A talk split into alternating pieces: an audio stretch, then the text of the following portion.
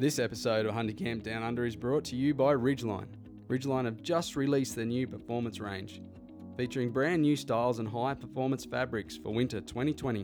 One of the highlights is the new Ascent jacket for men and women. The new Ascent soft shell jacket is designed for use as a performance layering piece and has been rigorously tested in the South Island of New Zealand.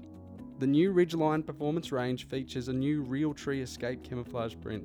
It fits into the environment you hunt in, and the colours appear to adapt to the terrain.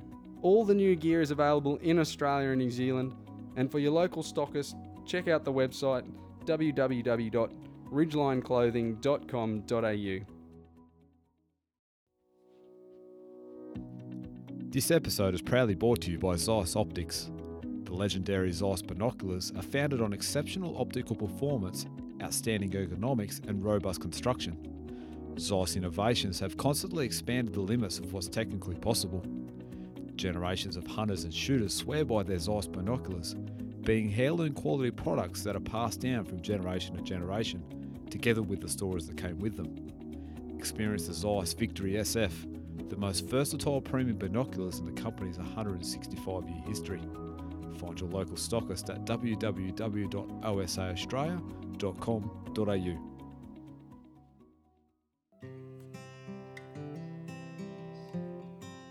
With the crazy world we live in today, many of us seek the adventure of the unknown. Join us everyday Aussies from all walks of life share stories from men and women of all hunting camps. From tips and techniques to the emotional rollercoaster ride of fulfilling a lifelong dream, there is a story to be told by all. Welcome to Hunting Camp Down Under. Yeah, it was pretty funny. Then we continued packing up, cut her up, and walked out. Oh, off you go. Yeah, that was Alright. bloody good. On that note, Mariska and Nick, how are you guys? Good. So, Good. Going good. We're gonna do. Yeah. We're doing a bit of a video one here. We got a little bit more. Well, usually only do audio, but they're good-looking people, so we thought we'd better throw a video up. We're in our PJs. hey, so am I. Don't worry. I'm sitting in my bed. so-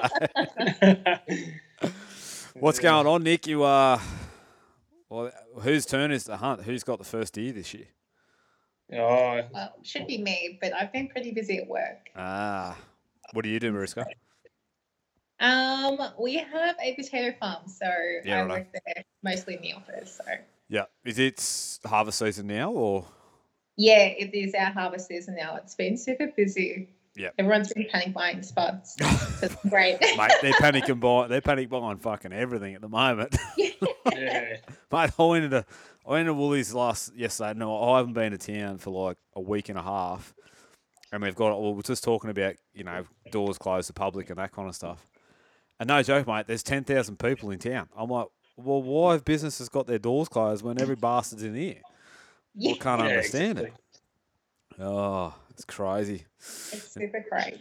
And Nick, you're a builder and obviously got the leave pass at the moment. So, um, what's been Yeah. going on, what's going on in the deer scene? Oh, well, yeah, not a great deal at the moment. They're pretty quiet, really. So, So it is the 9th of April. We're doing this one, so it'll be well. This time will come out. It'll be a week's time, but they've been they have been a little bit quiet. We're just sort of running through that a little bit with a few lads that we know in different areas. Everyone's still got the same stories, really. Yeah, yeah, hopefully in the next week or so they kick off and have a crack. Yep. What do you reckon it's coming down to at the moment? Oh, I really don't know. I think where I am is a lot of hunting pressure. That's Yep. probably not really helping much. But um, yeah, You weather's guys, actually you guys Vic or. New South Wales? Ah, Vic. Yeah, Yeah, Vic. bo- bottom of Vic. Yep. So Well, you're, yeah, you're- plenty of hunters. So the old uh, the old rules haven't cut down the uh, hunting population yet. No, not at all. Well, everyone lives pretty much two minutes away from where they hunt, so Yeah. It's um, Did they easy. can did they can it all together? Like is hunting canned all together in Victoria or? uh, you're allowed to hunt if it's your own place. Ah, Yeah. gotcha. You don't have to leave your property. So we we got deer in the back paddock as well. So yeah, we're pretty pretty lucky. Yeah, you're doing it tough. Yeah. yeah. So- Nah, very good. Well, kick us off. Well, uh, Mariska, we're going to start with you because Nick, Nick's already had the microphone for 10 minutes, so we're going to start with you, mate. But, um, mate, tell us sort of your, your background. Um, you're obviously both very avid. Um, married couple that both hunt. It's uh, a pretty awesome combination in my eyes. But um, you know, tell us a little bit your growing up. You know, how you got into it. Were you born into it? And um, give us a No. rundown. So um, I grew up like in regional Victoria, so super country, but I'm pretty lived in a really shell life, I guess. And. I'd never known hunting existed until I met Nick. and like honest, I literally thought only law enforcement and bad guys had guns. Yeah, right. That's that's and very. the country. I wouldn't have picked that, mate. I've got to be honest with you, but go for it. Yeah, so I, and when I met Nick, he had guns and he hunted, and I was like, uh, okay, like this is a little bit crazy. All my friends were like, this is wild. Like, they were like, I did not expect you to do this Yep. or be involved. Um, so that was that. That's sort of how I got into it. And it was probably about three to four years into our relationship where I actually started participating. Yep. And then I went out and I shot my first fallow spiky. Yep, Yep. cool. How old? How old were you guys when you got together? We were 18. Yep, righto.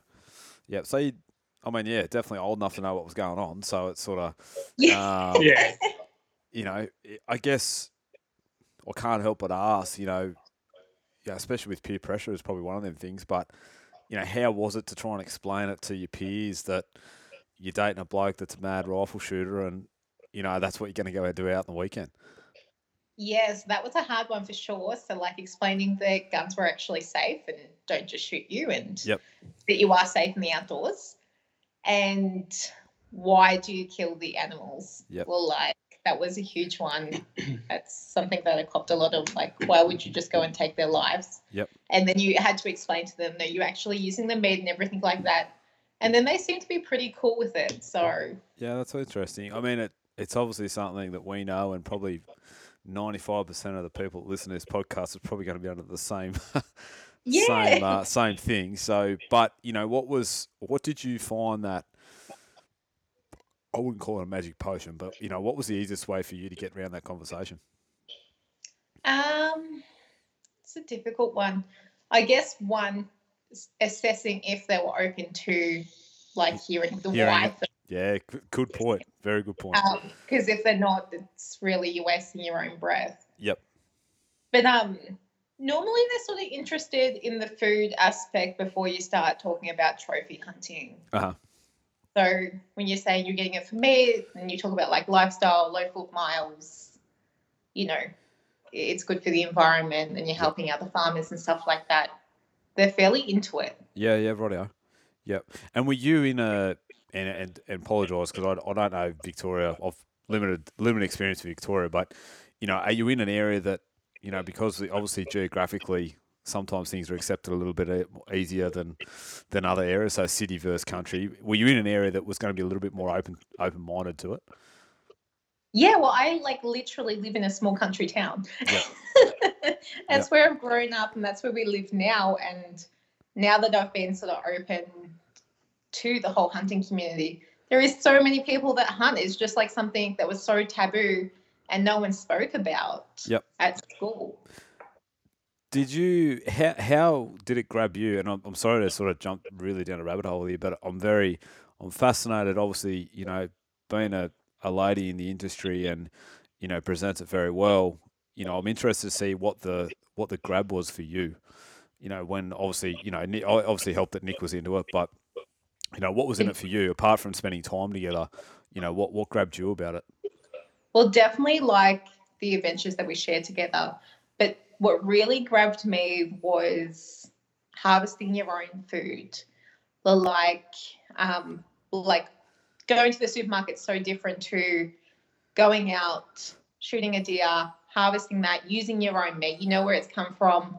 You know the food miles that have gone into it, so it's good for the environment. Mhm. And then you're packing it into your freezer, and it it sort of makes you feel good, like using the whole animal, and you've processed it all from start to finish. Yep. Yep. So did that did that ever? It's always a question I've want to ask, and unfortunately you're copping it. But did that ever get old for you? Like, did that? Did you kind of get over that aspect? As that's why you did it, or is it just always ingrained in you? Um, no, that still still really interests me because I'm a real sort of passionate cooker. So That helps. it's always different things I want to try with the meat, or we're doing new sausage variations all the time. So that's super fun. Nick, Nick's there going. I just want to see the biggest buck I can, eh? So. he tells me don't shoot the does. hey, it, it comes out of this. It comes out of all of us. Don't you worry. I've got a story to to, to actually put put a uh, prove that point. But but um, Yeah, it's- it's one of them things, though. Like you shoot the does, the bucks don't turn up. Like they only come there for the girls. So Yep. Um, it's like a Yeah. party, mate. If it was all blokes, mate, no Duke could turn up. exactly. Yeah, yeah. No, I say you can still eat the bucks. Like Yeah. turn them to small goods, and they're just as good. But yeah, when we want to, when we want some good steaks, we shoot half grown ones. Yep. Yeah. And uh, look, you guys are, you know, we're, we're going to get to know a little bit more about this, but you guys are very, you know, it's very much part of your life, you know, from the conversation that we've had um, and we met down at Bendigo. Um, I mean, Nick, that we've probably followed each other for quite some time now, but, um, you know, it's very much part of your life. You know, has has that always been the way since you've been together, or was it a probably this one's probably aimed a little bit your at you, Nick? But you know, was it something you had to sort of ease on risk, or it was like all or nothing? Uh, yeah. Well, I pretty much grew up with it from the moment I could walk or talk. So it was sort of like I wasn't going to change what I was doing, and Love Like, it. I Take it or leave thought- it. yeah, yeah, I sort of eased Missy into it. Like, and then as soon as she took a little bit of interest, I was like, "Yep, definitely taking her along." Yep. So jumped on that pretty quick. Yeah, yeah. And mate, it, it's uh, it obviously you you you know was your did you have family that was always into it, mate? Like, was it you know was it as part of Yeah. a family thing for you? Like, tell us a little bit about your growing up. Yeah, so dad, like, he took me hunting like from the moment I could remember. Like, literally, we got photos of me, probably, you know, in a backpack at two years old, getting carried around the hills. So, um, yeah, as early as I can remember, I was hunting deer and yeah, pretty much for everything really, like Yep. rabbits, foxes, all the way up to deer. Yep. So, um, yeah, And they always into the butchering, like you know, it was always utilised and that kind of stuff way back then. Yeah, yeah, Dad. Like literally back, oh, back when I was a kid, like we'd be lucky to, you know, shoot a deer a year, sort of thing. So, um, getting a deer was a pretty big thing, and like no matter what it was, a Yep. hind stag or anything, and every last bit of it was carried out, no matter how far in the bush it was. Yep. So I remember when, oh, I think we we're about ten or eleven or fourteen k's in the Dargo there, and Dad shot like a about, oh, I think it was like twenty inch stag sort of thing. We carried every last bit of it out, and um, yeah, it was great, and that's just how we grew up and what we've done. Yep. Just So you, anything, really.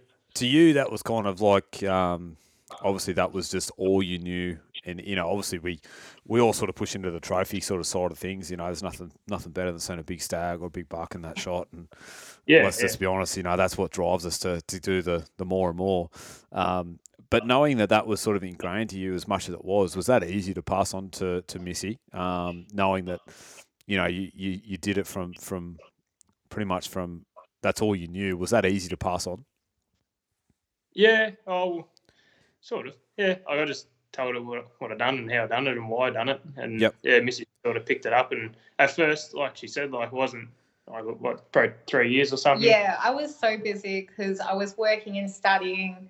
So I was doing, I was studying at uni Yep. and I was working full time as well. So my free time was very limited. So And Nick's just After I like, yeah, this is awesome. yeah, I, I, I, was, I, was just hunting, I was just hunting, you know, two, three times a week and every weekend. And then um, I think Missy started, I started yeah, helping to cut up- Sorry. cut up all the deer. Like, Yep. started with the butchering side of it. Then she progressed to actually coming out and like watching, well, I suppose participating, but not actually shooting anything. Um, and then she got a license and game license and yeah, done a bit of target practice and then pretty much went straight to deer. Like most people start started rabbits and worked their way up, but yeah, Missy started at Straight into deer it. and worked her way down. Yeah. That's awesome. Missy, what was your first caliber? Do you remember? Uh, yeah, it was a throwaway. Yep, so you didn't muck around. Nick just threw you straight in there. Yeah, I think what was it like a week later you shot a deer. yeah. How was um? I mean, uh, you know, we see a lot of videos, and you know, like I'm a, I'm a massive MeatEater fan, and you know, I've seen Rinella and that taking out you know new hunters and that, and obviously they're pretty extremists over there with their emotions and things. But you know, in all honesty, how was it for you? You know, you'd obviously been and you know three years is a fit, pretty good warm up. As far as what goes on. But Missy, like, how was it when you finally pulled the trigger and you walked up to your own? Like, like what was that? Was it relief? Oh. Like, was it uh, was it overwhelming? The You know, emotions were so crazy because we sort of had been watching these deer and um, we sort of walked down the hill and they sort of winded us. So the doe in particular, uh, the spiky, sort of went up. So we started walking up, up, up. And then we ended up on top of it. And then we were about 50 meters away from it. And you can just hear it eating the grass. and the like, my adrenaline was like, oh my God, oh my God, oh my God. Like, and I had to take a free arm shot. And um, Nick's like, when Nick gets super excited, he's like shaking. And we're like, oh my God, are you having a heart attack? Like, what's happening? Are you okay? Like, and I'm trying to shoot this deer. Or like, and then um, I pulled the triller, uh, trigger and it just like dropped on the spot and then rolled into this prickle bush. So I wasn't really super impressed about that. but I was so excited I got it. But when I got up to it, like, I don't know, it was just so much emotions. I started crying. I was so excited. I was happy. I was like, the hell, I've actually done this. Yep. Yep. You know? And then um, we had to get out of the prickle bush. Nick actually got it out of the prickle bush. I, I would hope so. but um, it was really cool. And then we, oh, and then we cut, cut it up a couple of days later, let it hang, did Yep. everything like that. Yep, so that was all that. super cool. And actually, my family ate some of that. yeah. We called it they're not- like beef Mhm. Yeah. pretzels. Yep. Because they're not super keen on this whole venison thing. Yeah, righto. Interesting. Yep. Yeah. So that's why we called them like beef. So what did you have beef at the wedding? no. no. We had um, a red deer that we shot on our fifth or sixth year anniversary. Awesome. as a display piece um, at the place that we got married. Yeah, very good. I yeah, like it was it. Was it well accepted? Yeah, yeah, Yeah, thank God. liked it, yeah. Like um, the person that owns it, her husband was a hunter, Ah, so cool. that made it a lot easier. Yep, Our yep. celebrant was not a hunter, and Nick shared some crazy ideas, and she's like, mm, "How about a no?" Yeah, well, she did say to me, she goes, you can do anything, anything you like, anything that personalises you two. And I said, well, how about we have a couple of doves behind the arbour, And then, you know, when instead of confetti, we just release the doves, you know, shoot them over the lake. And yeah, that, she wasn't overly impressed. She, goes, I would just, she goes, I would just drop the microphone and probably leave. And said, oh, okay, we won't do that. oh man, I gotta say, mate, you took it to extremes. I'm just thinking, oh, you know, maybe a couple of clays or something like that. Nah, let's let some doves go. I don't know about the legality of it, but yeah. oh, well, you know, we're pushing those boundaries all the time, aren't we?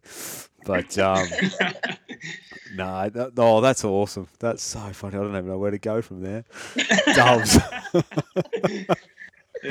oh, so good.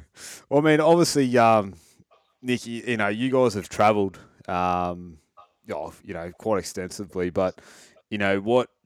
How did it sort of progress for both of you? Um, Nikki, you can start off on this one. But you know, how when did stuff sort of get serious from you when you sort of I guess got out of their own backyard and, and started pushing forward into the you know to the I guess you know to where you are now. You know some of your contacts you got. You know you you're sort of mixing it with you know a lot of the boys that we know. Um, you know how did how did that sort of come about and, and what was sort of the turning point for you? Yeah, well, um, sort of hard to pinpoint an exact time, but like I just hunted a lot around here and like shot a fair bit of stuff around here, and then sort of oh, since I was a kid, I always looked at like tahr and chamois and that, and always wanted to do a tahr hunt. So Yep. that was sort of like the first like overseas sort of, and New Zealand's a pretty friendly sort of place to you know venture out to. So yeah, pretty easy going. yeah, yeah. So um, that was the first one. Um, I've been over there clay target shooting before, like with the school team, but um, yeah, wanted to go back and do a tahr hunt. So we done that.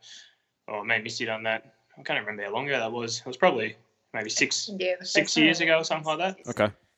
So probably might have been like twenty or something like that. So Yep. um, yeah, we went over there and done that. Um, we went with a guide that time. Um, it wasn't too bad. So we shot a couple of tahr. Um, Yep. And then yeah, we've been back a few or th- three times since I think, and Righto. yeah, we've done really well. Shot some really good balls. and Yep.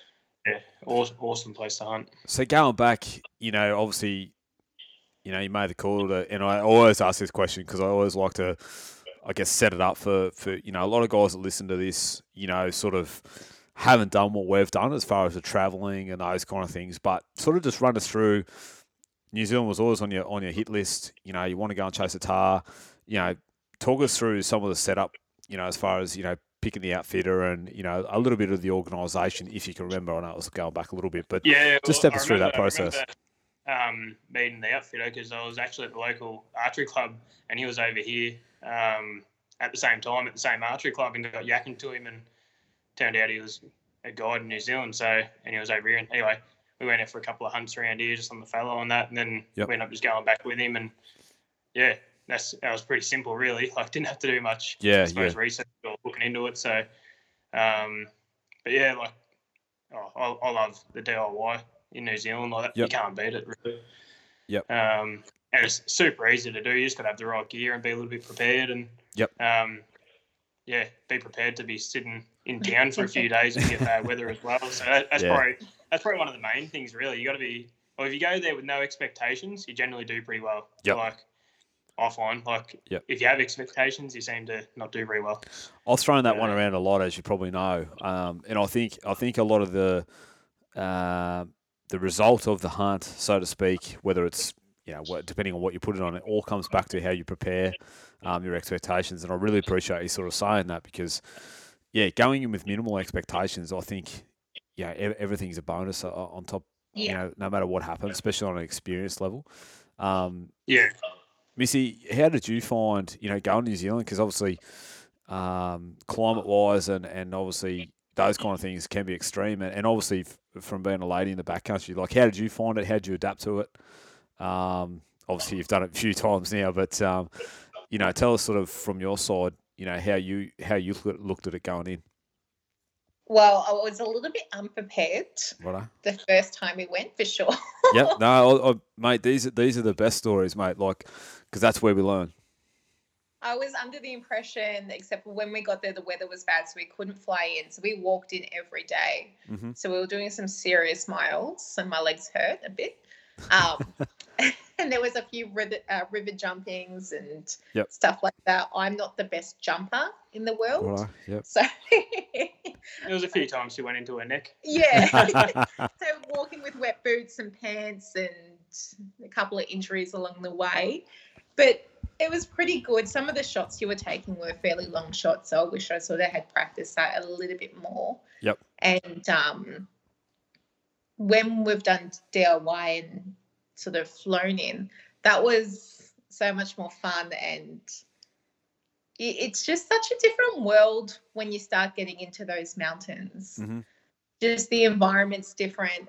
Um, I don't know how you can sort of really prepare for that. Um, yeah, it, it's interesting for sure. Yeah. So breaking that down a little bit more, obviously you we we call it, you know, we say prepare, but do you prepare when you say prepare, do you mean it from like a fitness point of view or an expectation of mental mental strength or yeah, like so how, fitness. how do you set it up? Yeah, so fitness, uh, fitness and mental for sure. Um, I talk myself like you can do this and do a lot of like you know self mantras and talk myself up that I am going out into the wild and I can do it. My sort of background is not outdoorsy at all, so Yeah, that's good. um, yeah, so that's a different side of me when I get out there and do it. But I love it. I love being hands on. And at the end of the day, when we're sleeping back on our mats, I go, I've done it. Like, Yep. how awesome is that? So my expectation isn't always from a hunting aspect. Sometimes it's from fitness. Sometimes it's just from being out there. So anything is a bonus. If I shoot an animal that day, I'm so happy and thrilled. Yep. Yep. So let's put it in a way that um, we're booking a hunt. We're organising a hunt. We're going to go. Rona's not here. We're going in. A, we're going in six weeks' time. We've we've decided we've we've done our training. We've done our fitness training. Uh, we've decided that we're going to book in six weeks. Missy, how how would you say my wife's coming as well? Like what what if you had the ability to be next to her at daily? Like what would you be stepping you through as far as gear? Um, you know, how would you be preparing someone even if to say that you were guiding them over there, how would you prepare someone from a female's point of view? Yeah, so I would definitely suggest you do some backpack hunting previous to this. Yep, not straight Um, into it. Yes. um, I did a couple backpack trips before we went on a like DIY hunt. And I mean, the first backpack trip, I think I carried way too many clothes. So then you sort of broke down exactly what you needed. Yep. And what was functional and what you could live without. Yep. So as long as you had good base layers, multiple changes of socks and undies and bras and stuff like that, Yep. you're pretty set and good sleeping bags and good sleeping mats Yep, they're the key for really you. good. Yep. Um, definitely go to like a bush bathroom. Don't practice that like out in the bush for the first time. Because that was daunting. Yep, yep. well, I mean, it's we laugh at it, and I'm glad we can, but it's something that uh, you know probably puts a lot of people, and especially women, it probably puts them off from actually experiencing what we go out as far as, uh, and I hate to call it a bloke sport or anything like that kind of stuff, but you know, because there is, you know, you'll found it, and that plenty of others have as well, but if we can organise those things and, and talk through those things to help prepare, especially from a bloke's point of view, you know, if we can help our partners prepare for this kind of stuff and say, look, we can do this. This is the couple of little things we've got to do differently. Um, know, we might get more out there. Yeah, absolutely. What would you say is the number one thing that you wish you had done differently, even after the few times that you've been? What's the number one thing that you'd sort of go, this is which I wish I wish I had have done differently? I think we definitely needed to pack more food. Yeah. and that was number one. Um, and good food. I sort of went for these health food bars, which were terrible once you're stuck in the mountain. Um, you know, You got to look after yourself, mate. You do. Yep.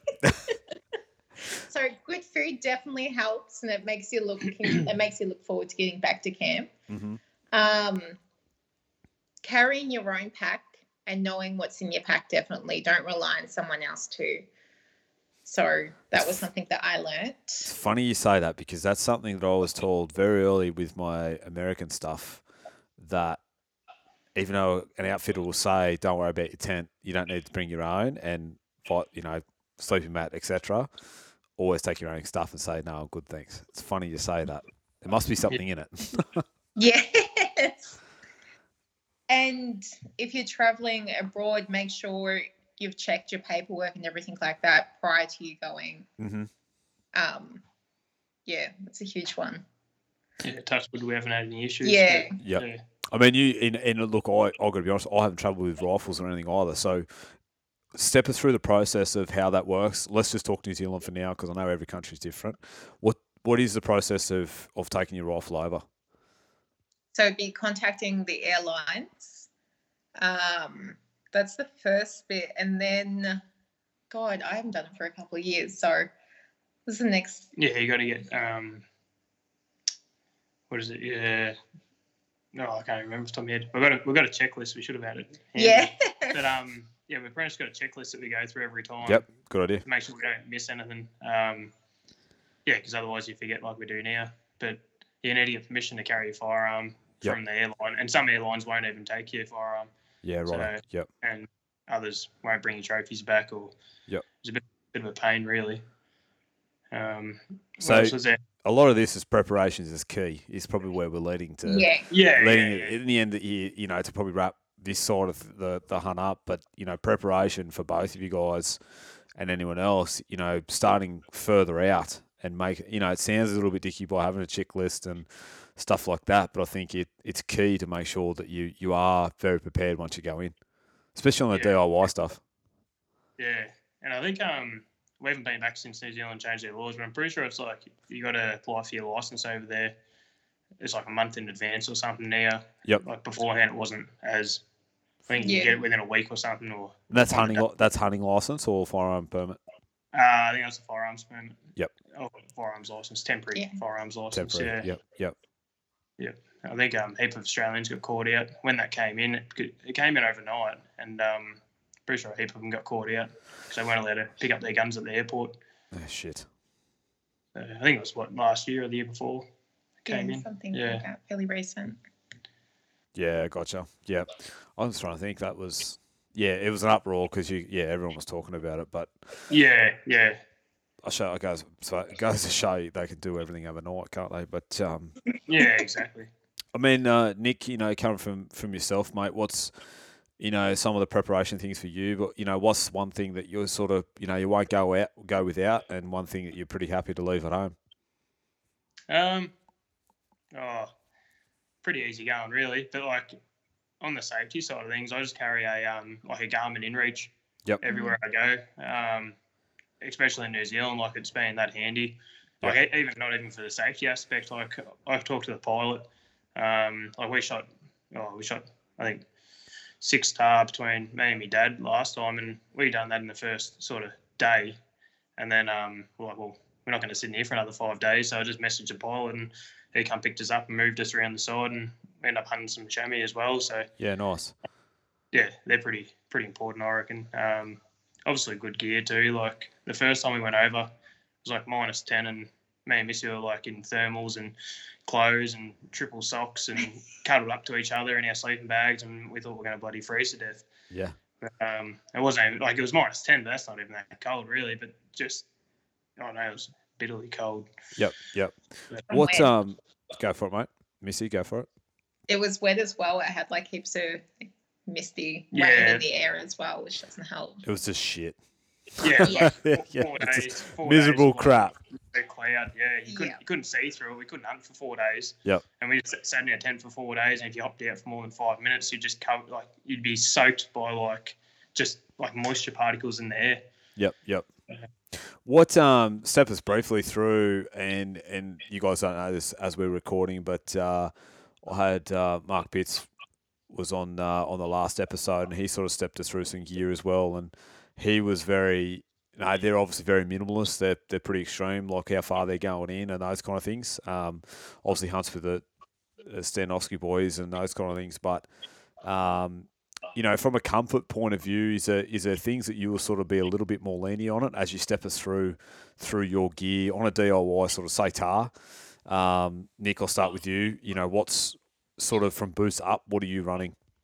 Um, so I'm pretty pretty easy going, really. Um, I just got like yeah, Ridgeline boots.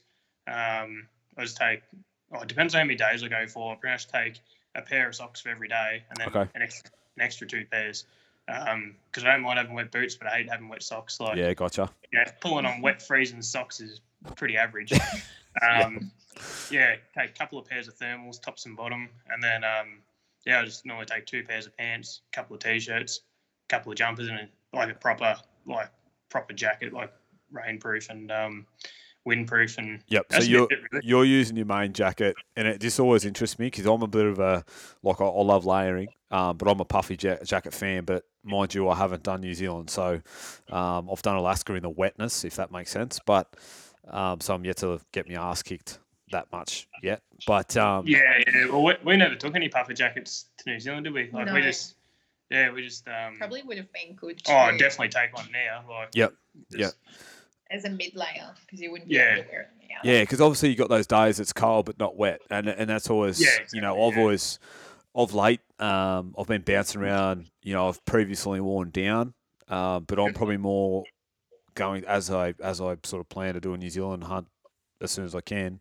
Um, I'm probably more leaning towards synthetics. I know they don't quite as packable and those kind of things, but just the the wear and tear and you know, the ability to probably handle moisture a little bit better. That's why I'm sort of liking that synthetic stuff. But what's your sort of take on that? How would you move forward? Um, yeah, I don't really get that far into it to be honest. Like I'm pretty pretty laid back with it all. you couldn't give a Um, rat's ass. yeah, like I'm pretty pretty relaxed, really. Like, um, yeah, I just make sure I take enough clothes and Yep. yeah, just tough it out. Really, I don't Yeah. really look that far into it. I, I should I should probably because I'll get caught out one day and probably um half freeze to death. But yeah, I'm pretty pretty relaxed, really. Australian hunter gets pneumonia in New Zealand. Yeah, yeah, like yeah. I haven't really been, haven't come close. I nearly got pneumonia in Australia, but yeah, Yeah. it can happen. but I mean, you know, that's the thing. It, it is just that. it's kind of been prepared, but not being over the top in it. Like it's sort of you, Yeah, know, you yeah. can't really take take the kitchen sink, but at the same time, you know, you, you are in country there that can can catch you out. Um, you know, you're obviously pretty honest and saying I've been lucky. Like obviously that's a that's a pretty good call. You know, obviously having Missy with you, you know, you there's two of you, so you can sort of obviously there's a little bit of um, you know, being in the tent, you can create warmth and that together and that kind of stuff, which Yeah, in, in yeah. emergency situations can be vital. Um, Yeah, and we we only go in the spring too. Like, Yep. But you know, you can still have pretty bloody cold nights in the spring, and there's still heaps of snow about. Like we're still like walking through snow and that. Like it's still cold, Yep. but nowhere near like if I was going to do like a winter hunt, I'd definitely um, talk to a few blokes that know exactly what they're doing with the gear and Yep. um, probably prepare a little bit more gear wise. But in the spring, I sort of, you know, got a little bit more leniency there. yeah, yeah, yeah. Like it still gets warm during the day, and well, every time we've been, it's been warm during the day, and yeah, it might be ten degrees or something, but it's still a lot warmer than zero. Yep. Um, yeah, but And what other stuff you done? You guys, um, you know, obviously apart from your local hunt in New Zealand, have you have you sort of travelled abroad anywhere else? Or We did Mouflon for our honeymoon last year. that's right. Yep. yeah, so so that was super that was pretty cool. cool. Yeah, that was in Hawaii.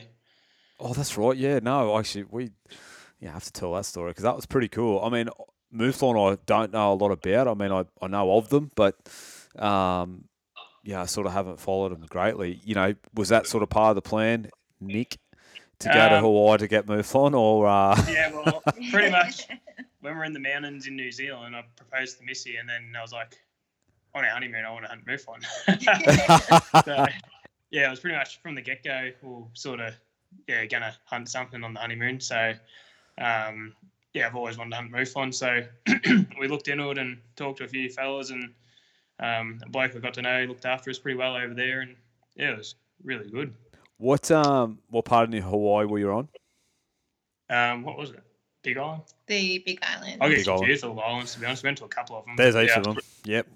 Yeah, pretty sure it was a big island that we ended up hunting on. Um, I think that's where most of the sort of hunting's done. That and the and the chital are on there too, or axis they call them, but Um, they're yeah, on there as oh, well. I don't think there's chital on the big island. Yeah, I there you go. more on Maui or Yeah. Ma- Oh, I don't Some know. other I island. know Yeah, definitely. yep. We, we definitely didn't see any. What um step us through the the mouflon? Um, I mean, probably talk about the animal animal themselves to start with. Like um, they switched on.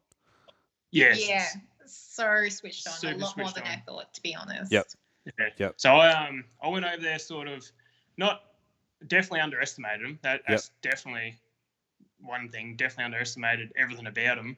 Um, I hunted um like Arapawa rams in New Zealand, and I sort of they- they're not even they're not dumb by any means. People like us, stupid um stupid um sheep or whatever they say. Um, but they're not really silly at all. Like they're, they're pretty switched on too. But I was just sort of comparing them to them Yep. and I was like, oh, that shouldn't be too bad. And um, so we got got over there, and I expected the holiday period of the um, honeymoon to be really good, and it was complete opposite. Like the holidaying was pretty average, and you know overrated definitely. Um, and the hunting was next level. Like um, probably ten times better than I thought. Um, the country was way harder than I thought. The um, the animals were heaps more switched on. Like they were literally winding us and and like sighting us from six to seven hundred meters, um, and they would just turn and run. Like and like tahr and that like you can bump them and they sort of run you know fifty meters up the hill and stop and look back and you can assess them and shoot them if you want. Yep, But yep. these things like the moment they seen you or smelt you, they were just out of there. They'll almost like hog deer to a degree. They just and they're about the same size, so they just. They Oh, just so they're, they're only small. They're tiny. Yeah, they're tiny. Yeah. Yep. Yeah, right. Or That look like a fair size sort of sheep when you. They You know, do. Yeah. When I walked up to the first one I shot, I was like, "Holy shit!" Like, I was sort of like blown away because. Yep. Yeah, I was just like, I, it just was not what I expected, and that, that's what I love about these hunts where, like, you sort of, you don't really, you've never experienced it, so you don't know. Like the first time I walked up to a tahr was completely different to what I thought, because you get like an image in your head of how they should look, and even like the smells and the feel and everything. Like the animal actually smells. Oh, every animal's got their own smell. Yeah, you yeah, gotcha, man.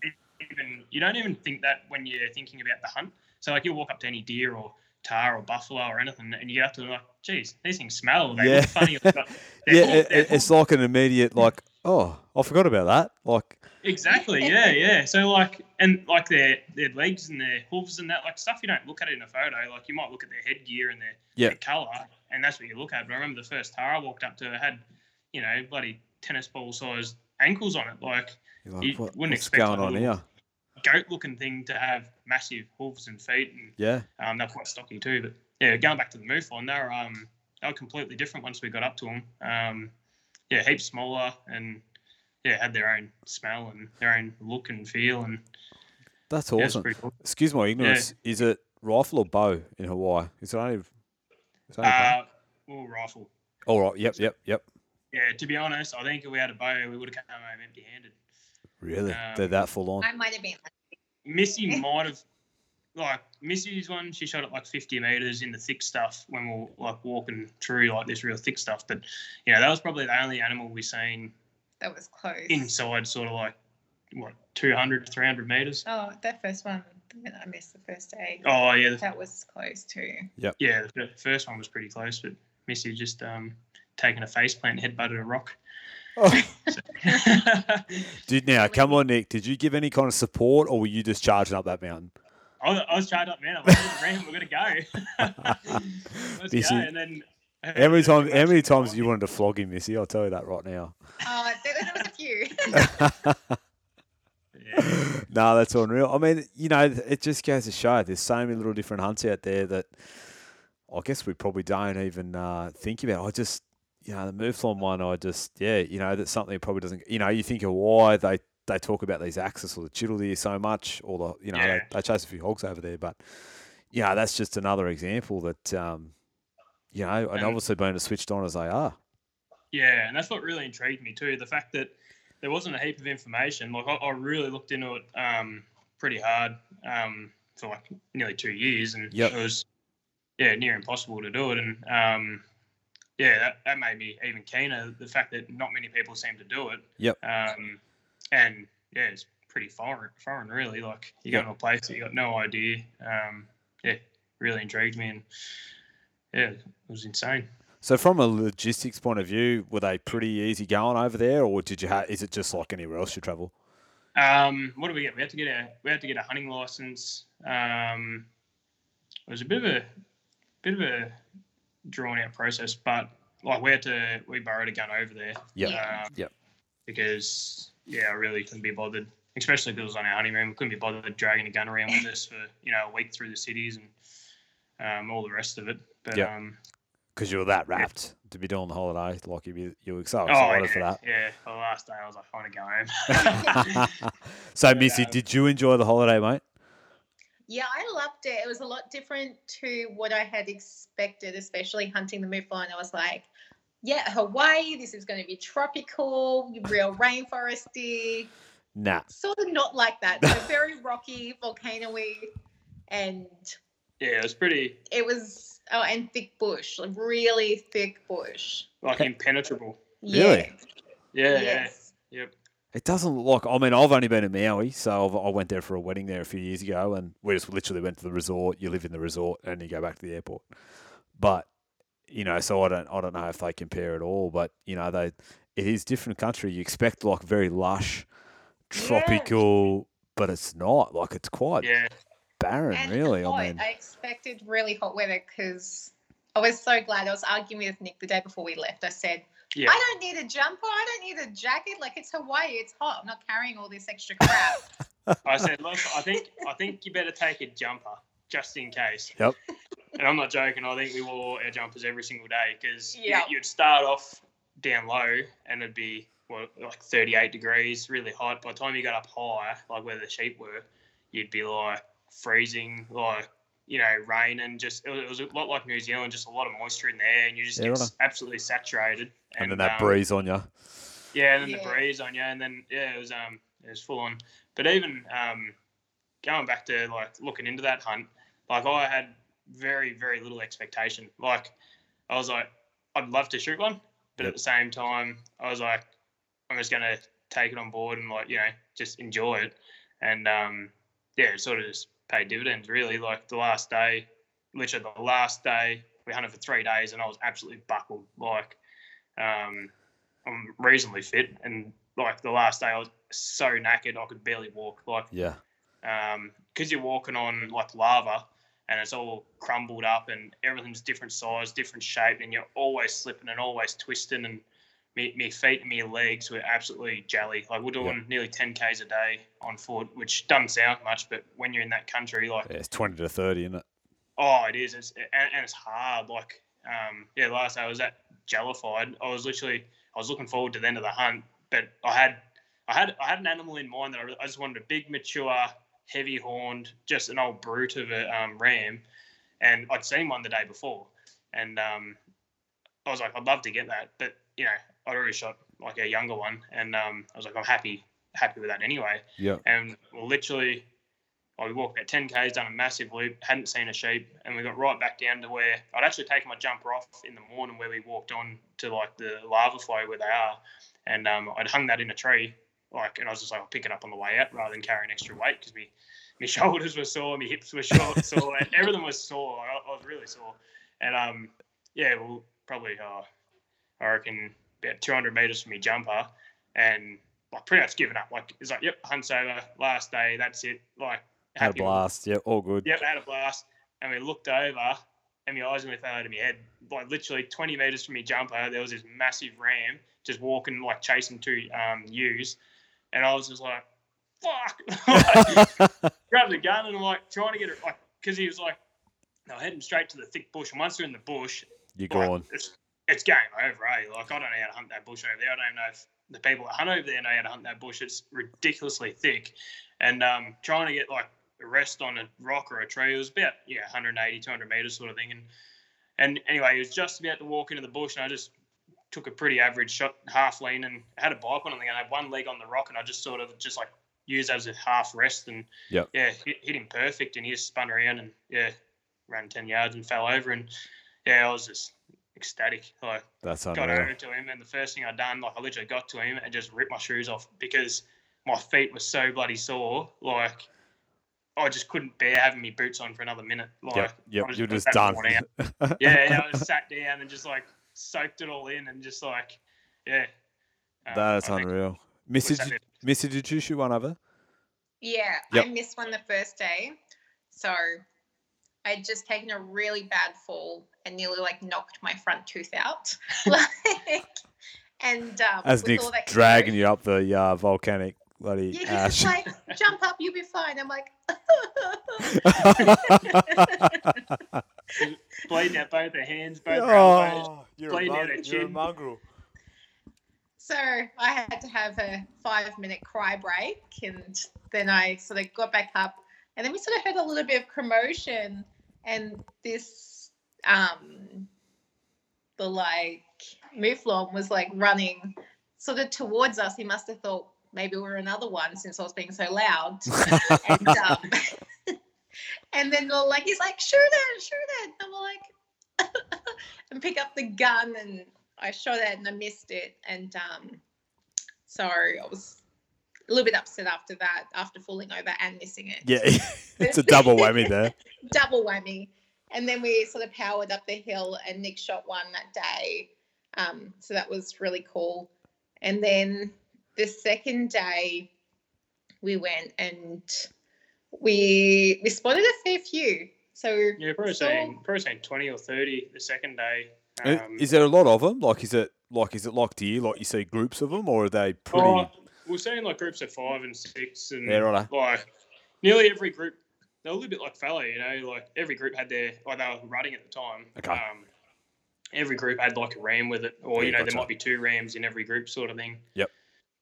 So. Yep. Yeah, but we're saying probably saying yeah, twenty or thirty the first day, like in one area that we hunted, which was like a pretty big area, and then we probably seen twenty or thirty the second day, which was the second area, and then the third day we hunted both, and we seen none. Well, that, that was just how quick they switched on. yeah, right. So someone Um, was in the area. Yeah, yeah, well, we, we were walking through. They're obviously leaving our scent there, and um, we'd obviously fired shots both days as well, and it, they just disappeared. Like they just remind, uh, reminded me of hog deer. Yep. Like as soon as there was a bit of pressure, they just went to ground and you know vanished. Um, yes, So uh, pretty pretty switched on. So did- I bumped one, the like while we we're walking sort of up, and then uh, we were glassing and we saw a mob of them on top of the hill. So we really pushed our bums to really get up there. And then I was take, about to take the shot, and then they winded us and they were Oh, yeah, they just they literally just ran from like 250 meters, full steam to about 1.2 k's. Like really? they Yeah. just yeah, they just did not stop. Like Do they get even hunting pressure, or like like is it something that they get every year, like all the time, or is it they just freaky little Well- bastards? I found well, I really don't know because like we didn't see anyone, but Yeah. um, we found bullets. Like, I found a couple empties, a couple loaded ones. I found dead sheep. Yeah, right. Um, there was sign of other people being in there, so um, actually found found a lot of rubbish, didn't we? Like Yeah. bottles and just people not taking their rubbish out. Yeah. Um, so they must get a bit of pressure, but they're still. I was saying, I reckon it would have been three really good rams. Okay. Um, but that was that was about it, really, out of say sixty sheep. yeah, okay, yep. That's pretty good for three days hunting, though. Yeah, yeah, yeah. So- it's definitely doable if you like have a crack. Like, Yep. Sorry, Missy, we keep So taking over your story. those, get going. so after yeah that second day and um the ones at the top winded us i was like pretty exhausted and i was just like okay look i think i've had enough i'm good like we're about to start heading down the mountain i said look i've had the opportunity to shoot one on the first day and i missed it i'm so content i've really had a great time so that was me and then we're walking down um down the mountain. And there's so many cool things because it's like a whole heap of lava. There's heaps of interesting things to look at along the way. And we're walking and walking. And then I just get stop. We're like, and there's one there. And I was like, oh my God, like this was God saying, Mariska, if anything, you deserve it now. Yeah, you've done the hard work. so Nick, I couldn't. Well, I had to take a free arm shot, and um, Nick was like, "Okay, well, I'll be your rest." So I blew his eardrum out, so Yeah. rested up on his shoulder. Fuck him. He should have. He should have picked you up when you fell over. Yeah. and then um, I shot it, and uh, it was a little bit far back, but I know I hit it because I heard the connection, Yeah. and everyone was very confident that I did actually hit it. So that was 50 meters away. And we're looking, we see hair, and we're looking like it must have took us about what half an hour to find it. And we found this tiny speckle of blood, and then nothing. And then I'm like, oh, I can smell that. And um, it was the smell of its gut bag. Yep. Like it's shot it just a tiny bit far back. Um, so we sort of followed that. So it was like a hound, and I was like, and then we found it. I was so ecstatic, and I was just, relieved. it was crazy.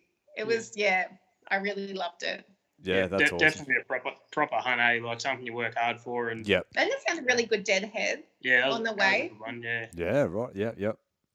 So that was close to where I shot mine, which look had uh, looked like it had been there for quite some time. So obviously going into that, both of you having no ex- expectations to come out of it, you know, pretty damn, you know, stoked with with three days of hunting it. You know, is it something you go back and do again, or you like tick that off and like, yeah, I'm just going to leave it at that. Um, I I'd definitely do it again, but I've got like a lot of other things I want to do. So Yeah, it's, gotcha. it's hard because you only got so much time and Oh, so much money, and you got to sort of prioritize, like keep ticking things off. But it's definitely, yeah, definitely something I'd do again. that's cool. It was definitely fun. So coming back home, I mean, what's, I guess, what holds closest to you both? I mean, Missy, you've you've shot a few things now. You know, what's what's your favorite favorite sort of animal to, to chase now? Well, I like fallow deer, um, but um, I am always after a really nice red deer. Aren't we all? well, I've shot a really nice one, but I want one with a mane, so I'm being a little Righto. bit more selective now. Jesus, fussy. Nick, Jesus. That's why I'm growing my beard out a bit, man, bit, more, bit more hair on my neck. Nick, Nick's running, so we won't go there. It's it's it's PG rated. This one. Yeah. Um, but I'd love to go to the Northern Territory and um, Yep. get a buff. That Chase would a be buff. next on my list. Oh well, we, well, we did have that plan with a well, I did for a mutual buddy of ours, Frosty, but I don't know how that's going to go with our Rona at the moment. But anyway, we'll see what goes on. Yeah, hopefully they lift this travel ban. Oh, the next uh, six to twelve months. yeah, would be would be freaking handy. What about you, Nick? What's bloody what's on the top of the list for you, mate? And working down. Oh, pretty much. Oh, the next thing, oh, I want to shoot a banteng. Yep. So that'll be the next thing, or pretty much one of the last things left in Oz. So I know they one of them. I want to shoot a camel as well. Yep. So they're pretty much the last two things I really want to get um, in Oz. Um, What's your Yeah. favorite? What's your favorite deer species? oh, bloody hell. Come on. Um, oh, I don't know. I love them all way. Like, I love the fallow and the rat. Like, I just love getting in there and playing with them in the thick stuff, like Yeah. calling them in and Stirring the shit Uh, out of them. yeah, stirring them up and yeah, watching them. Like, I'm pretty lucky having them close to home. I can watch Yep. them grow year after year, and um, yeah, I don't know. I get a lot of satisfaction out. of it. It's sort of where, like, Dad and I sort of started hunting them. I think he got his first access to fallow and reds when I was 11 Mm-hmm. um, and I was just hooked ever since. So we sort of grew up really with it on our back doorstep. So um, yeah, I don't know. It's just me go-to deer around here, and but I, I really like everything. Like, Yeah. I, I love. I'm like you, mate. I, I just I go for whatever I'm chasing at the time. They're my best. They're my favourite. Like it's, I've Yeah, got to admit yeah. though, the the sambar, and I don't know how far. How far are you guys from sambar country? Uh, we can see them from our house. So Yeah. Yeah. fuck. I'm sticking me. I'm sticking my finger up right here. now, everybody. But uh, yeah, no boss let me travel. Um, well, I think much. Sa- uh, sambar have probably got more like since hunting with Joshy Rogers. I don't know what it is. Like I, I don't know whether it's just the ghostly kind of like side to them. I, I don't know what it is about them. I just Oh, I don't know they've got like just this little weird missing piece that no one seems to be able to work out. Yeah, yeah, No, they don't Yeah, rut. They don't rut. They don't like any noise. Like they rut, but they don't sort of. You know, fallow and reds can really give up their way in a certain Oh, way. yeah. It's awesome for us as far as a, a hunt goes. Like you know, something roaring its head off or croaking its guts out in the gully for three days before you get onto him. Like that's pretty awesome. But I know the mysterious, mystical stuff about the Sam has got me. I don't know. Yeah, yeah. No, they're pretty good. Uh, It's funny because they do. They're pretty smart, but then they do some pretty silly things. Stupid times. Oh, I say that about myself too. Like I'm pretty smart, but fucking do some dumb shit. But it's um, it's, Yeah. No, Uh, I guess it's like I all deer, isn't it? Like, I mean, it's just like hogs. Like, obviously, everybody knows. Like, I, I you know, I love the old boar, you know, because he's very Yeah. switched on. He's a smart bastard. He knows uh, do some dumb shit. Like, as soon as it gets to a rut, you know, it's him and five others screaming their guts off, fighting their guts off in the middle of the day. You're like, you idiot.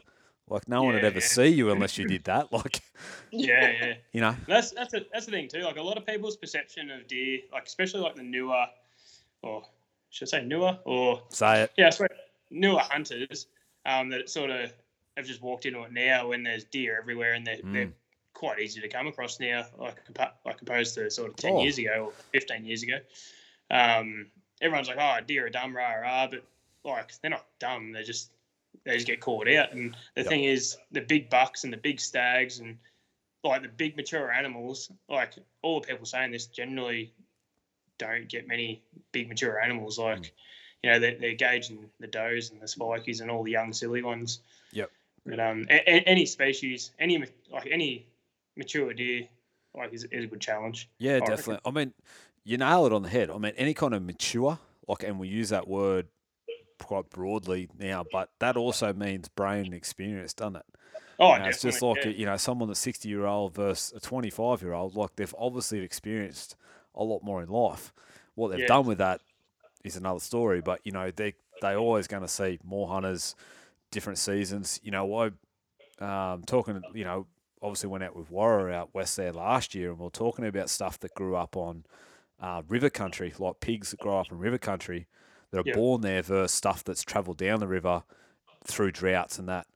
Like the ones that are born there when it's all wet, as soon as it goes dry, they don't know what to do and they just literally die. Like they they actually Yeah. don't know Yeah. where to go. Where the ones that have travelled to there in good and bad seasons, they they seem to survive and get these big old boars in the middle of a drought with not a piece of water, and there's this thing healthy as fat Yeah. as mud. And you're like, how does that even survive? Yeah, It's yeah. experience.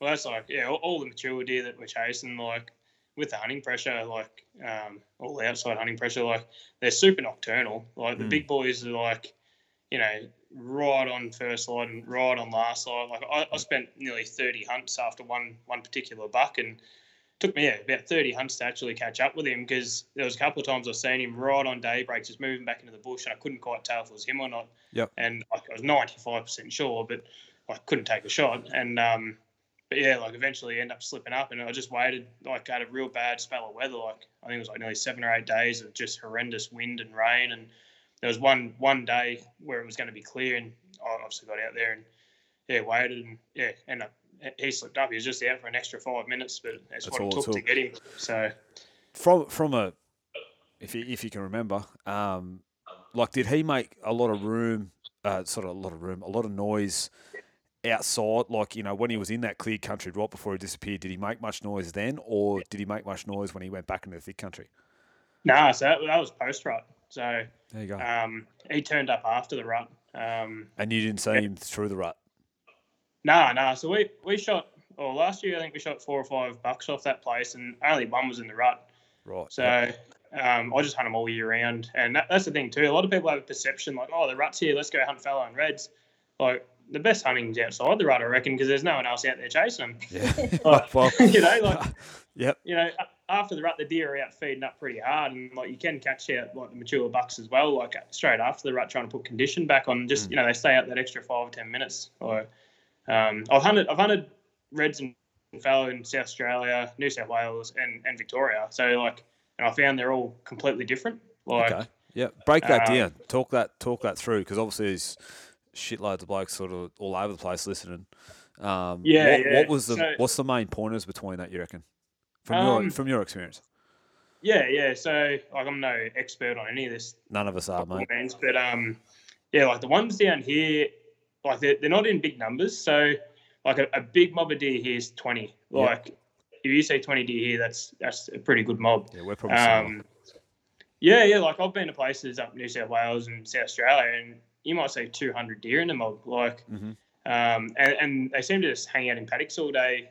Like I don't know where the big bucks go, but they don't seem like they live completely different. I think maybe habitat or because it's open. I don't know, but they seem to. I'm not an expert on ones in other states, but they seem to stay out in the open a lot, and you can glass them up from afar. The ones down here, they're more like, I suppose, uh, more bush deer, like Yep. you know, uh, and probably the farms we hunt on, they're only two and three hundred acres, so they've got a lot of human activity around them, and a lot of people shoot them. Like, Yep. there's not there's not too many properties around here where deer don't get shot, so they're very, um, oh, I suppose, a lot more elusive and Switch you know, they- noise they- and vehicles. yeah, and- they rely on that cover, um, and Yep. they rely on getting in the cover. And it's like a rainforest type bush that we've got here. Yep. Uh, they get back in that bush, and it's all over. Like unless they're running in the bush, you you can't stalk them in the bush. It's Yep. too hard. yeah, but they're kind of onto you by t- like by the time you're in that thick country, by the time you see them, they've got you. Yeah, hundred percent. Yeah, yeah, it's all over. Um, but yeah, in the rut, like I've had them nearly run me over in the thick stuff because obviously you can, you know, do a few croaks and a few doe calls, and they normally come in pretty hot. Yep. But um, Do you find it's consistently the the bigger fellas don't rut much, or you just Uh, don't get the chance to? Obviously, we none of us can spend you know, every day of the rut out there, but um, you know a lot of the a lot of the guys that I was sort of that I would class the guys that are pretty knowledgeable on them. Um, yeah, without name dropping people, but you know they've spent a lot of time around here. You know they always sort of say thirteenth, fourteenth of April, like you know starting to really get into the middle yeah, of April. don't give away too many secrets. Nah, nah. but, Um, um, But you you know, they saw sort of so the bigger deer sort of come into that kind of range where, but they only could be there yeah, day or 100%, two, or that's it. They're gone. Yeah, I, I totally agree. So like, I, I, I literally, I'm, I'm really lucky with work and that, so I can hunt nearly every day of the week. So, um, like, leading up to the rut, there'll be heaps of young bucks running around, croaking their heads off, being all silly, running around in paddocks and rounding up the hind or the does, and Yep. you know, think they're the boss, um, and they unfortunately get shot a lot because people call them a cull stag or, you know, a malform or you know, an Yep. old stag going backwards. And in actual fact, it's generally just like a, a two or three year old that just hasn't had a chance to mature and actually like grow his antlers out. Yeah. Um, Especially with the drought that have been like. I'll tell that story in a minute. I'll keep you going, but yeah, the drought's Yeah, been a big yeah. one for us this year. Yeah, so down here it didn't even it didn't even go dry. Like it's just been green all year round. Yeah, and, gotcha. Um, so like there, there's no no excuses there. Like the deer still grow pretty big, but yeah. So I, I find all the young ones sort of come in early and you know try and act like the boss, and then um, yeah, like you're saying, there'll be like that two, three, sometimes four day period, and they'll like it, it'll just hit a whole new degree of rut. Like Yep. it goes from you know just hearing one or two bucks here and there to you'll walk into a gully system and they'll be like you know 10 15 bucks all croaking their heads off like Mhm. you know the majority of them are young deer but there'll be you know one or two big ones there and they'll be holding the does Yep. um, and that's you know I shot one last year it was about eight years old um, big big flame head um, I had massive clefts in both sides it was pretty cool deer Yeah. um, but I'd seen him like three years earlier and hadn't seen him since so Really? um, yeah, yeah, like he'd just been MIA for three years, and I just thought he'd been shot. And um, yeah, literally, I looked back through everything I had, and it turned out it was yeah, I think it was three, three years, um, and like a week or something to the to the day that I shot him to when I last seen him, and it was only hundred meters, it was hundred meters apart. So It yeah, goes to show, man. I mean, if you've if you've got the ability to look after some country, and yeah, not to get political on this, but if you have that that chance to look after some country and watch your year over a couple of seasons, it's amazing what will come out of it. oh, Um, 100%, you know, yeah. yeah, and and look, I love love seeing guys shoot deer and that. Like that's, you know, everyone gets excited. But you know, I, I'm with you. You see the cull, the I've got a cull deer, or you know, I've shot this for you know, it was a stickhead or whatever. Yeah, it's just bad, you're like, oh, bad genetics, but like you're like, like, oh, I don't know, but I, I say to a lot of people, like I, don't, I never say like, oh, you shouldn't be doing that, but like, i- if you want to shoot a small deer, shoot it. shoot the small deer and just say, yeah, I wanted to shoot a small deer. Like, don't don't make it out like you're doing the world a favor and you know, oh, I shot this cull, but uh, like, just embrace it for what Mate. you've done. Like, don't make an excuse. I'm going to be very honest, mate. No, no. I last not last weekend, the weekend before, I pulled back. I I tried to shoot a spike and I shot about a foot over its back, man. I still don't know what happened. I don't think I've ever missed a deer, and I'm Yeah. just I haven't shot one for a long time. and I was like, whatever deer comes close to me, I'm shooting it. And I shot about Yeah. six inches over its back. I don't know what I, I think I actually hit the trigger on halfway pulling back, but I, I don't know what going on. But mate, that was me. I, if anyone had asked me, I was like, yeah, I was shooting a deer. Like I, Yeah, mate, I haven't shot anything for that long. I was just like busting to kill something, and like obviously I was gonna, you know, I, I actually had the rifle with me to, to shoot something, but this was first thing in the morning, so I was like, yeah, yeah. well, I'm not going to blame the rifle now. Like potentially, yeah, I was chasing reds at the time, so I didn't want to scare everything out of the valley. But yeah, if I had Yeah. any time again, I would have slammed the thing with a rifle. But anyway, yeah, I've been, I've been meeting a few young fellas around here, like locals, and um, yeah, like they've been getting in the deer hunting. They're, they're pretty green, really, and like I've been showing them like what what they can get to, like you know what like trophy potential wise, like because Yep. they're after they're after one for the wall, and like I say to them, like you know, I just explained to them what a young deer looks like and what an old deer looks like, going off their body size and their chest depth and just everything in general, let alone the head. Like like you Yep. you can pick a mature animal without even looking at the antlers, like. Um, and yeah, they've all oh, two of them have shot pretty nice deer this year already, and um, yeah, it's really good to see. Like pass on a bit of knowledge, and that's all we can Yeah, do, mate. Is, is just do our part. You know, that's that's all you can do. And um, obviously, you're a little bit like me. You you learnt that way. But you know, in saying that at the same time, I know when we started, we didn't have deer, so we've had to learn this as well. Like I, I've been Yeah. posting a bit of stuff on Instagram. You know, just me first, my first rut, so-called rut, if you want to call it. I think 2011 was like I sort of seen a few deer and heard ones grunt and that, but I didn't I had no idea what I was doing. And but I'd bow hunted since I was, you know, 10 years prior to that again. But I hadn't Yeah, had any yeah. familiar, familiarity with deer. And then 2012 was, you know, a bloody ripping year. It was all about property access, obviously. And that's what I've been posting for. You know, my first buck was an absolute giant, and I've seen nothing ever since. Knew no no idea what I shot at the time. And but That's you know you always the way. you learn from these things and you know and i guess you know having the ability of what we have now as far as knowledge and sharing and if we can set someone up like you just have, I think I think that's great. You know, we got some I got some lads that was just texting me here before, and um, they're doing it a bit tough. You know, they're sort of saying, oh, you know, knowledge, we're not sure. I said, mate, you're learning more right now than if you had a shot something the first day. Because I said, you're Yeah. you're out in the bush, you're you're learning all the bad, all the mistakes that we make, and um, yeah, it's going to be pretty quick to sort of pick that stuff up, and yeah, next year's going to be a whole nother thing. Yeah, that's it. Yeah. What um, you know, moving moving towards, you know, what you want to do in the future. You, you mentioned banteng and and stuff like that. Have you have you got any sort of I don't know the European stuff and that's starting to get pretty crazy, especially with Benny Solaris sharing a lot of his knowledge. Has any of that caught your attention? Yeah, some of them, um, yeah, some of them big fallow bucks are sort of pretty tempting, eh? I was, I was thinking along those lines when you said the fella you can't get past them with a with a rut, but mate, yeah, they're- yeah, yeah. sort of, um, yeah, definitely in, in the back of my mind, they're ticking away. So, yeah, maybe the next year or two. Yep.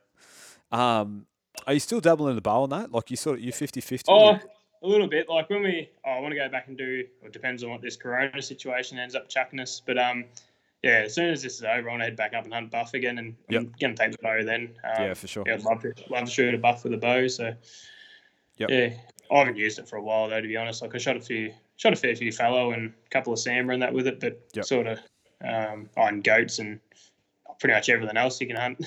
Yeah. But yeah, like I sort of go in and out phases of it. Yeah, you're probably a little bit. I I know Josh Rogers says it pretty good. He said, "Oh, it's a tool for me." He said, "I'm going hunting, and it's a tool that I use." So he uh, Yeah. he just picks up what he's feeling good at the time with. But um, I found, I found, honestly, I found when I was carrying the bow, I was nearly taking well, a lot of opportunities as they come. Like Yep. if I was out hunting, a doe walk past at 20 metres, I'd, I'd shoot her and uh, Yep. pack her out, and you know the hunt was over. Hunt was done, yeah. So, like I found just because it was, you know, it was awesome. Like it was great to take an animal with a bow. Like it's just a bit harder, and but then like I started trying to shoot a few bucks and that, and you know, passing up all the does and all that sort of thing. But like I found, like my expectation with the bow, like if it, if a 200 bottle walked past with a bow, I'd definitely arrow it. It's gone. But, like- You know, I want to shoot like 220 pluses with the gun, so it's like, you know, if I go shooting all the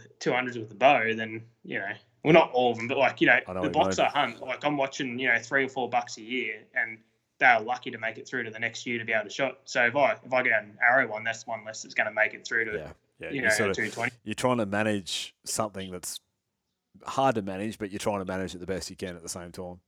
Yeah, yeah, that's it. So um, I just sort of rather focus on yeah bigger, mature animals with the gun and sort of I don't know take the bow if I want to shoot a meat deer or something, or make, make it hard to shoot a It's meat deer. definitely different experience, like hunting with a gun and hunting with a bow. Missy, have you done much with a bow, mate? Um, I phase in and out like Nick. I shot a buck with it. What, maybe like four years ago? yeah, three or four years. Yeah. Yeah. So I actually called this buck in myself with um Proud moment. very proud moment because Nick had shot a deer. Yeah, And I, I I was was- about to start caping my buck, and she started mucking around. I had the the rattlers out and I was going with the antlers and making some deer noises that were definitely not deer noises at all. We've all been there, were like, mate. I'm still doing it. They were more like a cat slash deer. awesome. And um, you know, I had two bucks actually run into me, and I was at full full draw for a while, and then I heard another one, and I spun around, and I ended up. Um, it was about what a good like ten minutes that I was on full draw, and my hand started to become a little bit shaky, and I was steadied it up, and I ended up releasing the arrow as a perfect shot. And um, we actually never found him. There was heaps of blood and stuff, so and that was so disheartening. But um, like it was so crazy. I was, he was like 10 meters away. Yep. Yeah, I think that it's got a lot of pull that most of us that that are, I guess, passionate about bow hunting stuff. Um, yeah, it's all about that close encounter stuff. You know, you probably do, you don't really do it for any other reason, uh, only that you're getting in so so damn close. But it's, uh, I mean, I've got to admit it. You know, um, a couple of weeks ago, I took my young fellas out in, in Iceland. That's the very first deer. It's one of the very. I mean, I've shot plenty of rabbits and foxes with a rifle, but I bought a 270 sort of last year, and um, you know that was the first deer I've ever shot with a rifle. And I was, Yeah. I was pretty bloody proud. I've got to be honest, and I, I didn't mind slamming that thing at 200, and the thing fell on the spot. I kind of go, "Yeah, that was Yeah. all right." it was, it was sort of kind of half relieving, you know. You don't sort of, you know. And the best thing was I had my young fellas there, and I went and sort of, you know, they were just. I had to tell them to stand aside because I'm like, I was nearly going to cut them with a knife, and I'm open, I'm, I'm, I'm dropping the guts out of this thing, and you know, because I was just going to, you know, butcher back in. I was like, boys, you got to. I'm talking, you know, six and four and a half. Like they're exactly like, mate. They were just in it. They're like, oh, dad, look at that. Oh, dad, is that is that its heart? I'm like, yeah. So I, I thought, well, I should probably, you know, which I did. I took the moment to say, well, you know, this is how it all works. And mate, talk about like fascinated. I was amazed because I, I thought, especially my youngest one, Nixon, he's mad as a cut snake. That's he's Superman. He's everything's Superman or Catboy or whatever he does. But you know, but the yeah, just being so in. I'm like, if I had have worried about shooting that with a bow and mucked around and didn't get a stalk, like they just wouldn't have seen all that. So from my point of view, the success was on the ground doing that with the boys. Whether I shot it with the bow or off, I didn't give a shit. Like it was just that part was done, yeah. and and uh, but I was bloody yeah, I was pretty pumped actually. I've I've been looking at it again in the in the safe. Then I'm like, oh, I'm going to get that back out real soon. So. That's the go. Nah, it was real good. So, what? Um, I mean, it's not, well, we've got a little bit of time left in the rut, but have you? And I know it's a little bit hard to say this this year, but um, did you have much plan on what was what 2020 was going to look like, or? Um, Yeah, it's looking a lot better than it is now. yeah, just I know it's hard, but you know what sort of was in the works, and and, and potentially may still happen if if all things plan out. we had a well, we're going to go to Queensland and hunt some reds. Yep. Uh, last weekend, but obviously the borders shut and we're all in isolation, so that was difficult. But luckily, we have deer in our own backyard, so we've just been Still going sorting um, a that out. fellow Nick more than me because I've been working heaps. But Yep. Yeah, we wanted to. Oh, we had heaps of like stuff semi semi lined up, like nothing in concrete, but yeah, yeah, it was going to be a pretty busy year, but yeah, sort of all sort of you know fell apart, which is sort of good that we didn't have anything properly booked because otherwise, you know, flights and all that sort of stuff would have fell through. But Mm. um, yeah, we had. Oh, we're going to head over there, say, and try and get up north again, and we're going to try and fit in another trip to New Zealand, but Yep. um, yeah, sort of nothing really at the moment. yeah, it's all a bit of a waiting game at the moment. It's, I mean, it, it's frustrating, but at the same time, it's allowed us to catch up and you know chat, and um, I've sort of got a little bit more committed now because I've got the time to be able to do it, and had a Yeah. work work meeting this morning, and they're trying to trying to get us back to some kind of routine and get some kind of normality back into you know getting us back in the office every you know week on week off sort of thing until hopefully things normalise to some point, whatever that looks like, but. Um, Yeah. yeah, it's definitely throw the old honey out in a in a bit of a spiral. So, you know, Yeah, I I had a chat to the boss today, and I said to him, as soon as this stuff's over, like if it goes on for six months or whatever it goes on for, I said we're jumping in the car and we're t- I'm taking three weeks off, and we're just going to drive and hunt. Yep. All right, got to got to get our fix. oh mate, it's it's amazing. Sort of, I've been on the phone a few times and, and probably need to return a few more calls. But it, it's amazing how much it plays your head. Like when you don't, oh like yeah. you sort of work for, especially around the rut and that kind of stuff. You know, do something as hunters, you know, hunting deer, and for us that have done it for so long, you know, something we kind of work towards. You know, each year, and it's you know, it's those couple of weeks Yeah. that you sort of fixate on. So to have that taken away from you, yeah, it's Yeah.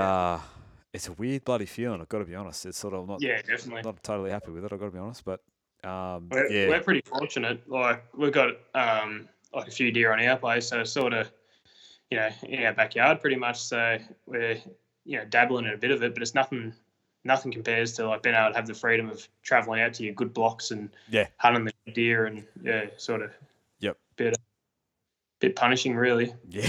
Fuck, I'll, take, I'll say that. But uh, Yeah. well, Missy, in in uh, in final words, mate. Um, you know, coming from someone that did not know what a gun was, apart from criminals and what was it, criminal and police, bad guys. Um, what's your sort of words moving forward to to the the women in hunting out there, and, and maybe from another point of view is for partners of you know maybe wanting to include everyone a little bit more in the hunting. What's what's some wise words that you could share? have an open mind. Um, do what feels comfortable with you. You don't have to give it 110% ease into it if that's what you need to do. And don't give in to peer pressure. If you don't feel comfortable with something, just go, oh, hey, can we try it this way? Or, um, I mean, I did multiple sessions just going and glassing deer and stuff like that. And then I found it super interesting to get into it like that rather than, you know, go out for my first hunt and you're there. I sort of eased into it a little bit Yep. more. And you reckon that helped um, a lot to where you are now, like being able to ease into it as long as you did? It definitely made me a little bit more wary on like the whole hunting thing and understand it a whole lot more and appreciate it a lot more. Mm hmm So I definitely think it did. That's cool. Nick, from someone that, uh, well, look, you just were a hard ass and said like you either love it or hate it, but you know, from from someone that you know, you, you it's credit to you. You do a lot together and probably argue who's going to shoot a deer. Um, oh, we actually we never have that argument, eh? I no, you, you just go and shoot the it. Yeah, no, no. Like we did have an argument about who. Well, I was trying to make Missy shoot the bigger one, and she wanted to shoot the smaller one, and I was getting quite frustrated. I said, "No, you got to shoot the bigger one." She's like, "But I like the look of the smaller one." I said, "Well, the bigger one has about six points more on his head." So uh, that was red deer speaking, not um, not anything else. But yeah, it was a bit, you know, got a bit heated then because we were sitting 40 meters away from them and they're just walking past us and she wants to shoot what I thought was the wrong deer. That's awesome. Yeah, we shot them both, but Yeah. I'll fix that problem. yeah, yeah. I, I wasn't going to shoot one, but she shot she shot the big one and then the other one ran straight at me and stopped at 20 yards, so I shot him as well. the old man- the old management schedule went out the freaking window that day. Oh, it was still pretty. It was 37 inches long and yeah. oh yeah. shit! There's nothing wrong with that. Bloody hell! Yeah, no, still Missy was I think 43 and 18 points, so Oh Yeah, it shit! Was pretty big deal. Well, they're not. They're both not. really they're not pups. That's for sure. No, no, that's it. Yeah, yeah, and yeah, the fact of actually shooting two together was pretty pretty awesome. Yeah, really, it awesome. no, that's cool. we tried, tried doing the same thing again with fallow, but we just yeah haven't had haven't had the opportunity. Mate, coming from you, obviously, you know, having a partner that hunts with you, um, you know, was was to keep that alive and well. Um, you know, is there anything you can share that sort of helped you? Oh, yeah, Come on. Oh, well, I know I know some of the downsides of it. when, when you when you start going overseas and doing like hunts that you got to pay for, it costs double. yeah.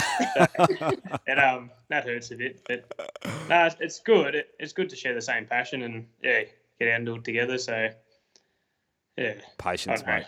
Have a few more Yeah, yeah, a bit of patience. Yeah, Probably goes the other way. Missy probably got to have patience for you. Yeah. Oh, you got to have a bit of patience both ways, really, because yeah, you both got to be comfortable with everything you do, and you know, I'll probably take a few too many risks sometimes when I'm sort of, you know, climbing around rock ledges and yeah, some sketchy sort of cliffs and stuff. So yeah, you sort of. I'm just like, come on, Missy, come on, do it. But And shit, I'm there doing the risk assessment. I'm like, definitely not safe. Like, yeah, That's that definitely will die. determination. That's that determination overtaking them all, and that's what that is. So yeah, no, it's it's good. It's really good. That's awesome. Well, best of luck for what uh, what is left to the rut. Um, hopefully they start firing off a little bit more soon. All those big fellas turn up, and Yeah, And, reckon a few um, days and be on. well, it's definitely cooling down. I mean, it's um, I mean we're a little bit different from you guys. Obviously, mid north coast, New South Wales, but last few mornings have been cold. So, um, and we usually last couple of years that we haven't got cold since till like May, like it. So, so Yeah. yeah, might bring them on hopefully.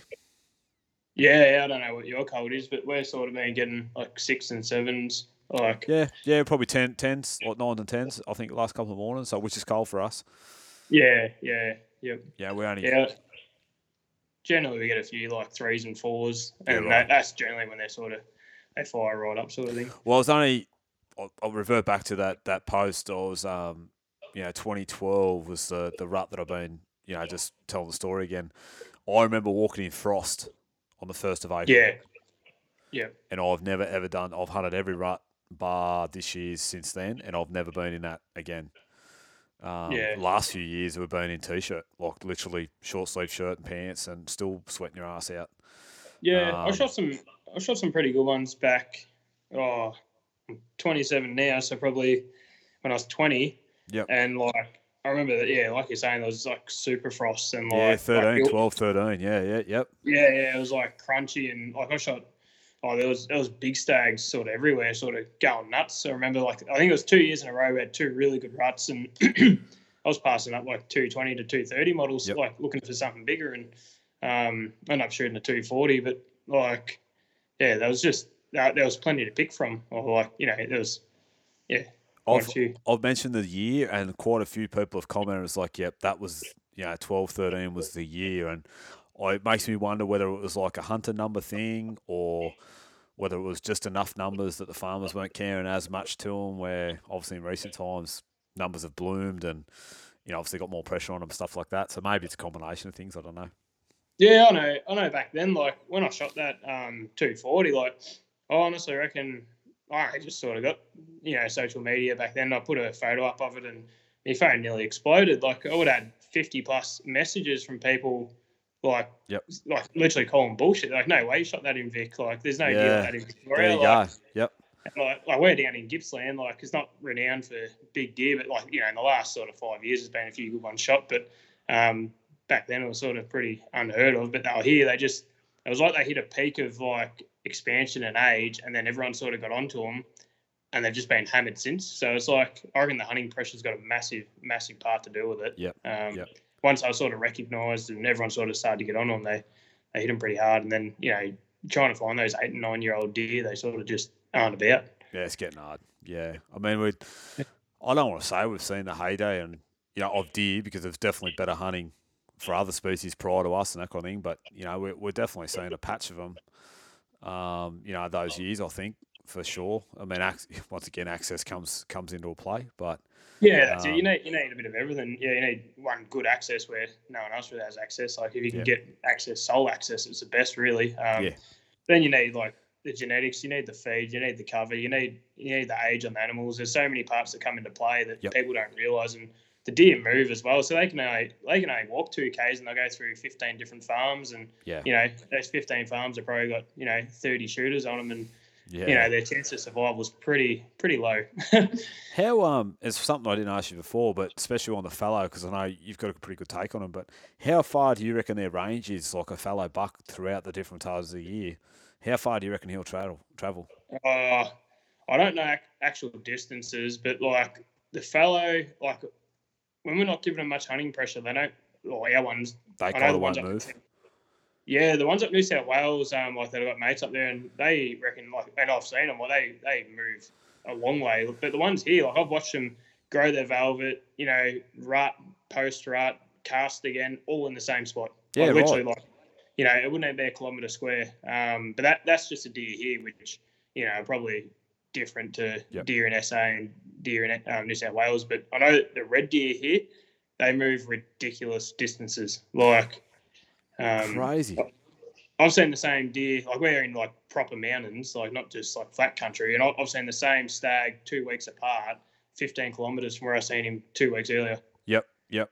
And you Uh, reckon anything? Can you can you put that down to anything or? Um, not really, because it was like it was post rut both times I've seen him. Um, but I do know they move a lot from rut to velvet and post rut. But yeah, it was post rut. I've seen him both like you know up up where he was and then down the other spot where he was. Um, but the red deer, and I say it to everyone, like especially the ones around here, I don't know what it's like everywhere else, but the moment you shoot one, they disappear. Like, Yep. um, you know, we've shot probably 10, 10 or so red stags like over the years, and every single time you kill one, like you'll be watching them, you'll see the herd there every day, pretty much like clockwork. And then the moment you pull the trigger on one, they're gone for months. Like, Interesting. Do you Um, reckon? Do you reckon it's because it's taken a shift out of the out of the out of the herd, like it's taken a number out and they know it, or it's just a purely a Oh. fright fright scare thing? I just think they don't like getting killed, eh? Like, Oh, if someone was shooting yeah. at you, if someone shot you at your kitchen table, you're not going to go back and sit there, are you? Like, it's sort of, It's like, like that. yeah, deer, deer aren't super dumb. Like, um, people sort of don't give them credit. And Yeah. there's a lot of local fellas around that, you know, they go and shoot a couple of hinds and they're like, oh, I haven't seen me red deer like on my place for like, you know, a couple of months. It's like, well, you're shooting the girls. Of course they're going to go. I'll Like, tell you why. yeah, they know it's Yeah. not safe. Yeah, no, I mean that. Yeah, as simple as that might sound, it's a bloody good point. You know what I mean? They they've got a brain as well, as you said. They, Yeah. you know, you, you don't we probably don't give them enough credit. They they they sense danger and.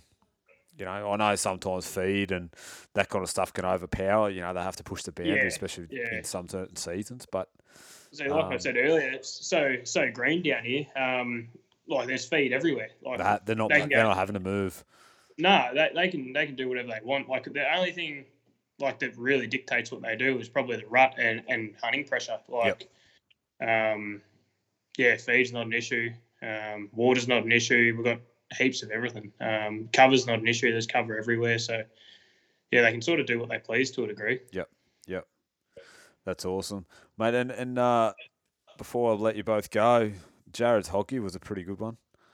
Yeah, That was a freaking cracker. Yeah, no, that was a good deer. So we've been watching him for uh, eighteen months or two years or something. So I'd forgotten Yeah, about it, um, and you, you mentioned Hoggy, and I was like, oh shit, you guys just got a good one. But you're probably lucky to slip that one in the seasons. What's going on too? yeah, yeah. So um, yeah, like I had him on camera a lot last year, and if anything, I reckon he decreased in size by maybe half an inch or an inch. Yep. Um, What did end up going yeah. lengthwise? uh, fifteen inches on the long side. Oh shit, yep. So yeah, pretty pretty reasonable deer, and, and he weighed um like dressed, he weighed forty kilo, I think it was. So But he was just a good looking pretty- deer as well. Like he just he looks good. Like Yeah. I don't know, it's, yeah, love it. Or, I, not that I'm a huge hog per, like hog deer person. Like I don't really know that I've never chased him or anything, but it just looked like a cool deer. Like he just had everything about yeah, it. yeah. They're bloody addictive. Like if you start chasing, you, Yeah, you get stuck on them. Hey, yeah. I, I, I- love all my time. oh, I watched, I watched, I've watched that ballot for the last four years in a row, mate. So I'm waiting. Yeah, yeah. Well, I've seen I've seen that deer a fair few times, and um, yeah, Jared come down. He, he had a couple of goes at it, and Yep. yeah, he ended up getting it. So yeah, that was great. No, he's pretty pumped with it too, by the look of it. So that was that's the main thing. Yeah, yeah, that was a good deer. All right, guys. I'm gonna uh, let you guys go to bed or whatever he's gonna do, and I'll probably try and go and put these children to bed that just woke up. So, but um, thanks heaps for thanks heaps for jumping on. Um, really appreciate you both. You know, grabbing the time to um jump in together too. It's um, you know, it's good to know you, and I'm, I'm glad you enjoy it so much d- together. And um, don't stop. Don't let old Rona crush your hopes and dreams, buddy. I've still, oh, yeah, I've been going flat out. So Rip in. Missy, put one over his shoulder and grab that Yeah. one over his over the next couple of weeks, would you? I'll have a look on the weekend and see how we go. Nah, sounds good, guys. Well, thank you so much, and um, yeah, best of luck for uh, for what's coming for the rest of 2020. Too easy, mate. Cheers. Champions. See ya. Thank you for listening to the Hunting Camp Down Under podcast. If you would like any information from today's show, please don't hesitate to contact us on huntingcampdownunder at gmail.com or simply hit us up on any of our social media outlets on Instagram or Facebook. Be sure to join us next week for another awesome episode, and we look forward to sharing another story from Hunting Camp Down Under. Bye for now.